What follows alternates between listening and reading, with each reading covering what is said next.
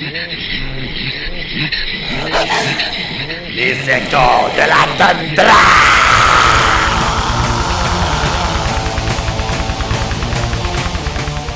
Salutations polaires, confrères et consoeurs de Lévis, de Montréal, du Grand et d'au-delà! Votre allié de la lointaine toundra, Nafre, est bien là des vôtres, pour encore une fois vous proposer méditation comme une musique foudroyante, comme un blizzard, et ceci en dépit du fait que je suis bel et bien durant ces dernières lunes en pleine pause estivale. Vous voyez, comme le Wentico au cœur de glace de la légende algonquienne, durant la saison chaude, je me retire dans les régions les plus isolées reculées du pays, ce qui est vraiment carrément pour moi ici au Nunavut, en sombre toundra, où là je me dirige pour explorer ce monde mystérieux et mystificateur, totalement à mon aise selon le gré de ma sauvage volonté.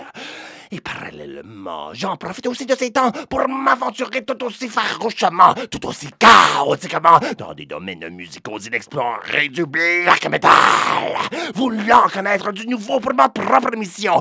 Hurlement sur la bien sûr, mais aussi et surtout, je dirais même, pour me nourrir personnellement dans mes propres fins passionnoires. Soir, je pause pour vous faire un partage personnel. Mon coup de cœur fucking ensanglanté de la saison. Un morceau qui m'a attiré saisi à la même mesure que le paysage perpétuellement étrange de la toundra en été me réclame. Quoi avec ces montagnes et ravins, plateaux rocheux mis à nu, des neiges devant moi et accessibles comme le squelette qui émerge de la charogne animale, mais qui incroyablement périlleux dans le message même de sa présence. La mort, la ruine, le néant dévore tout. Oh, déjà, je me lance dans tout un excès extatique, mais je me retiens je vais le faire parce que le funeste morceau que je vous apporte comme offrande liturgique ce soir est d'une durée de presque un quart d'heure. Alors, je ne veux pas trop vous ronger les oreilles comme l'esprit avec mes vilaines remontrances, recueillements et révélations finalement. Donc, je me tiendrai à vous faire un topo plutôt bref, mais vous trompez pas, tout aussi mordant. Laissez-moi lancer cela en vous demandant comment entendez-vous votre musique black? Comment l'écoutez-vous? Et surtout, comment l'appréciez-vous?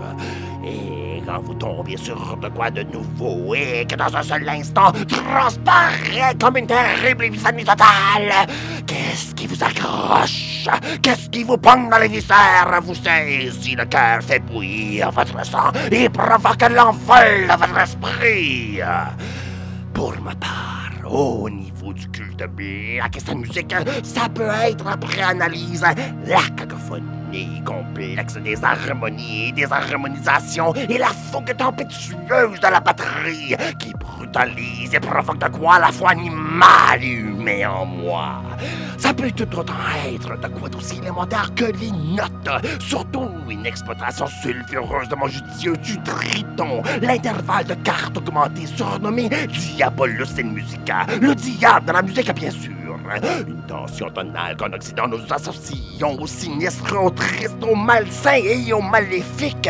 Alors qu'en Orient, il correspond à la musique spirituelle et transcendante. Et dans le black, qui est tout ensemble maléfiquement spirituel et transcendante.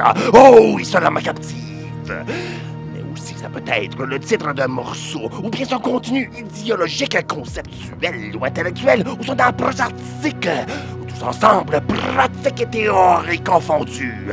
Comme par exemple la cassette du mystérieux projet avant-gardiste baptisé E-Sping, que je viens de recevoir de Cloister Recordings juste hier, dont l'œuvre récente est inspirée du Ousark, une théorie qui analyse les runes comme un code occasionnellement utilisé par les néo-païens de la Furzatru pour effectuer une magie runique ombrageuse et menaçante.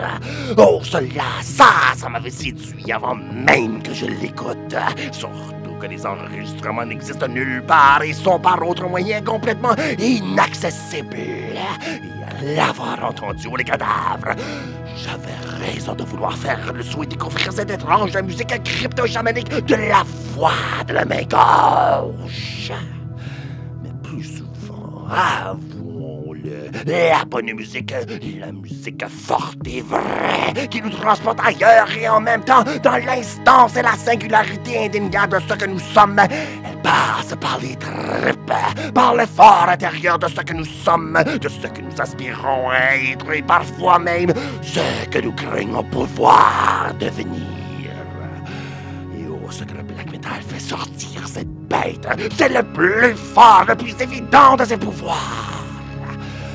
Mais, vu la dimension affective de la musique, qu'elle suscite ainsi et déclenche en vous certaines émotions grâce à certains rythmes, certains accords, certaines paroles, certaines associations culturelles ou sociales. Alors, quel est le pouvoir émotionnel du black? Dans son abysse humain déshumanisant, quelles démoniaques émotions sont invoquées?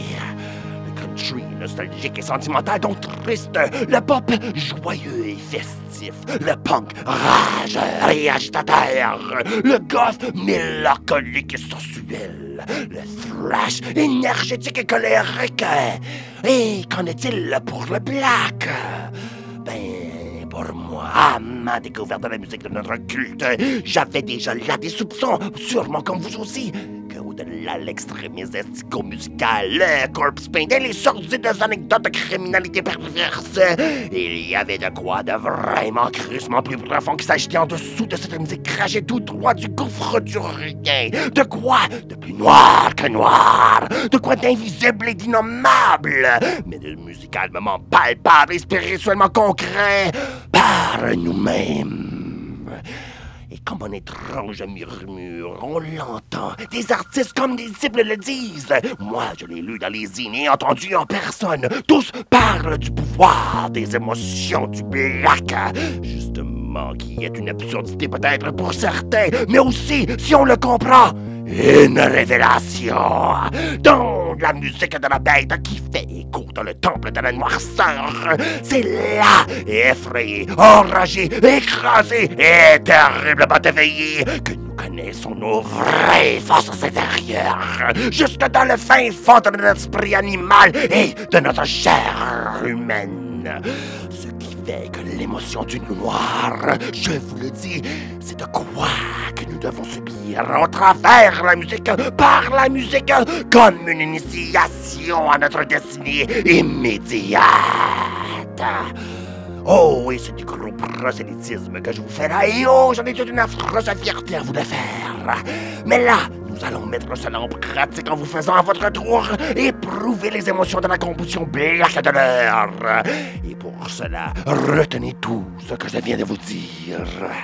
Ça s'en vient vers vous de quoi d'obscur d'un projet nommé Lace Shawl. Le châle en dentelle, oui, qui selon la page de Phantom Lure, l'étiquette qui a fait paraître son unique sortie, est une puissante collaboration entre Antic Mancer et Abysmal Spectre.